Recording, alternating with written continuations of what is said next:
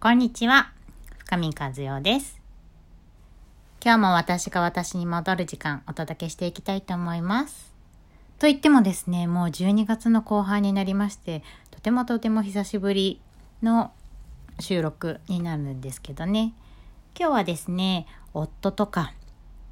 子供とかママ友とか、まあ、周りのいろんな人にこう不満がね止まらないなっていう時に自分の心に聞いてみるといいことについてお伝えしていきたいなと思います。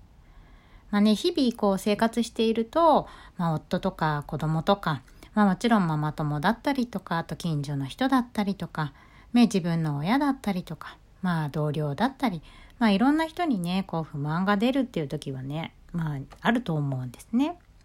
だけどこう不満が出ただけならいいんですけどねその不満が出てなんで分かってもらえないんだろうとかなんで同じことを何度も言わせるんだろうとか、まあ、そんなことを思いながらずっとずっとねそのあの不満にね自分の心の中が侵食されてると結構苦しいと思うんですよね。でその時にじゃあ自分のね心をどうこう見つめていったらいいかなっていうお話をしていきたいなと思うんですね。まずですね夫とね子供やそのまあ周りの人に不満がある時っていうのは、まあ、ずっとね周りの人を見ているわけですよ。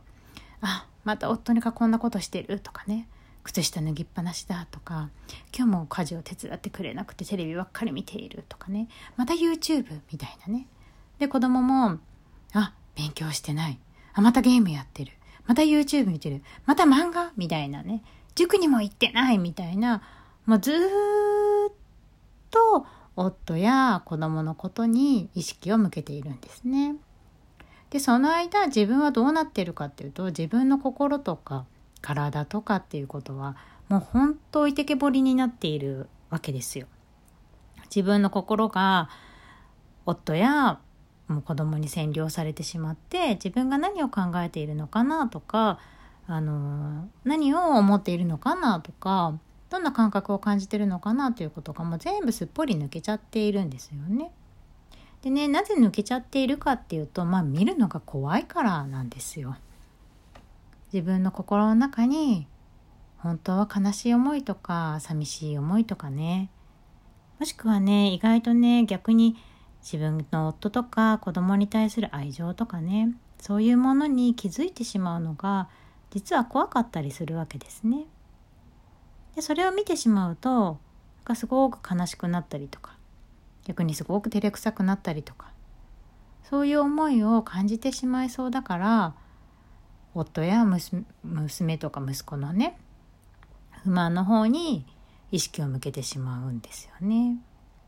でなぜかっていうとやっぱりその悲しい気持ちとかそのネガティブな気持ちって私たち感じたくないからね。でそれを感じるんであれば周りの不満を感じてた方がいいかなって思っちゃうわけです。でねなんでネガティブな気持ちをね感じてしまうかっていうとやっぱり自分に対して自信がないし価値がないって思っているからなんですよ。愛されてないしきっと嫌われてるだろうしきっと私はできないと思われてるだろうし自分にも能力ないだろうしそしてそんな自分が一番自分のことを嫌いだろうしでそう思っているとやっぱそれを見つめるのって苦しいわけじゃないですか。自分が自分のこと嫌いってね真正面からあの言葉で言うのはいいけど真正面から受け止めるってね結構勇気いるんですよね。だって私だったら今年45になってるんですけど45年間ずっと自分のことが嫌いってもうなんか目の前にそれを突きつけられたら結構愕然としませんか？でそんな感じで自分のそういう見たその気持ちとかをね見たくない。でそこにあるのはやっぱり欠乏感ですよね。愛されてないかもしれない。疲れてないかもしれないみたいな。自分の心の中にぽっかり穴が開いている。でその穴を見たくない。で見たくないしまあでも見たくないけど埋めなきゃとは思っているから子供を勉強するようにさせて夫に分かってもらうようにしてその穴を必死で必死で埋めたいと思うんだけれどもなかなか子供も夫も埋めてくれないっていうまあね負のループになるわけですよ。でその時に一番しんどいのはやっぱ自分じゃないですか。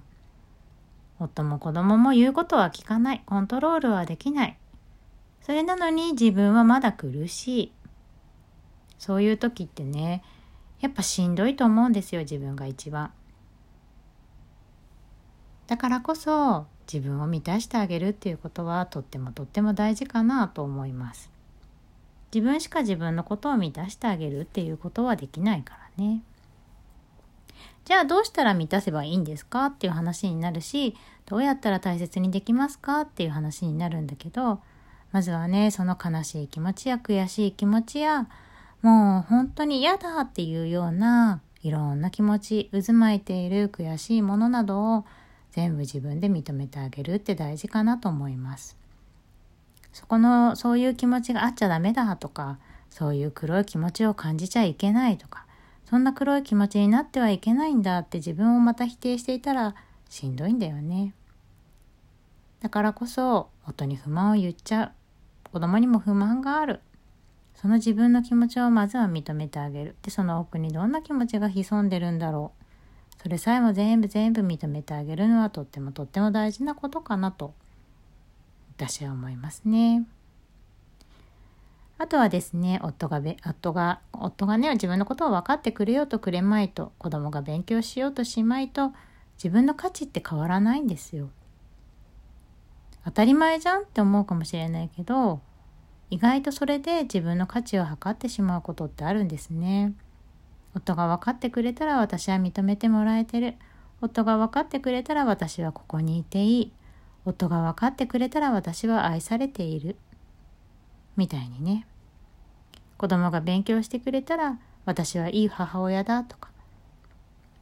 子供が言うことを聞いてくれたら私の子育てはうまくいっているみたいに。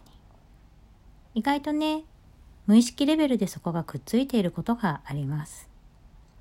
で、そこはね、もう話してもいいんだよっていうことですね。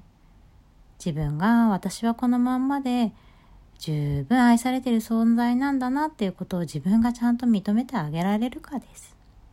何かがある、何かがない、周りが何かをしてくれる、何かをしてくれない。そういうことで自分の価値は実は決まらないんです。自分の価値っていうのはそういう外側のことでは決まらない。そこを落とし込めたら周りがどんな態度であったとしても自分の中が揺れるようなことはそうそう起こってこないかなというふうに思っています。なのでまあ夫やね子供に不満がある時もしくは同僚とか他の人に不満がある時ついついね不満をたらあの垂れ流すというかこうしてくれたらいいのにああしてくれたらいいのにって言いたくなるし私も散々言ってきましたけどたとえその願いが叶ったとしても実は私たちの心って嬉しくないんですよ。だってさできすぎちゃった子供とできすぎちゃったさ夫が隣にいたらまた「ごめんなさいこんなに私できなくて」って思っちゃうじゃない？思わないかな思うよね。だからねどっちにしてもその時も結局は自分には価値がないって思うってことだよね。夫ができすぎる。息子ができすぎる。娘が良すぎる。それでも自分の価値がないって思っちゃう時はやっぱり自分の無価値観が根底にあるってことだよね。だからこそ自分の価値は自分で認めてあげる。私が他の人と違っててもいいし私が同じ他の人と同じところがあってもいい違いがあるからダメなのではなくて合っているからいいということでもない自分の価値はそういうところでは決まらないっていうことを、まあ、自分に言い聞かせてほしいなと思います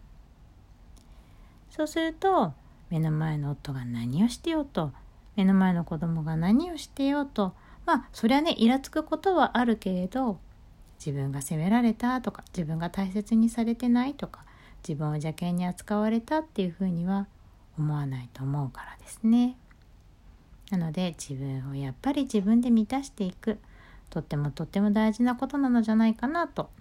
思っています。ということで今日はこれでおしまいです。じゃあね。バイバイ。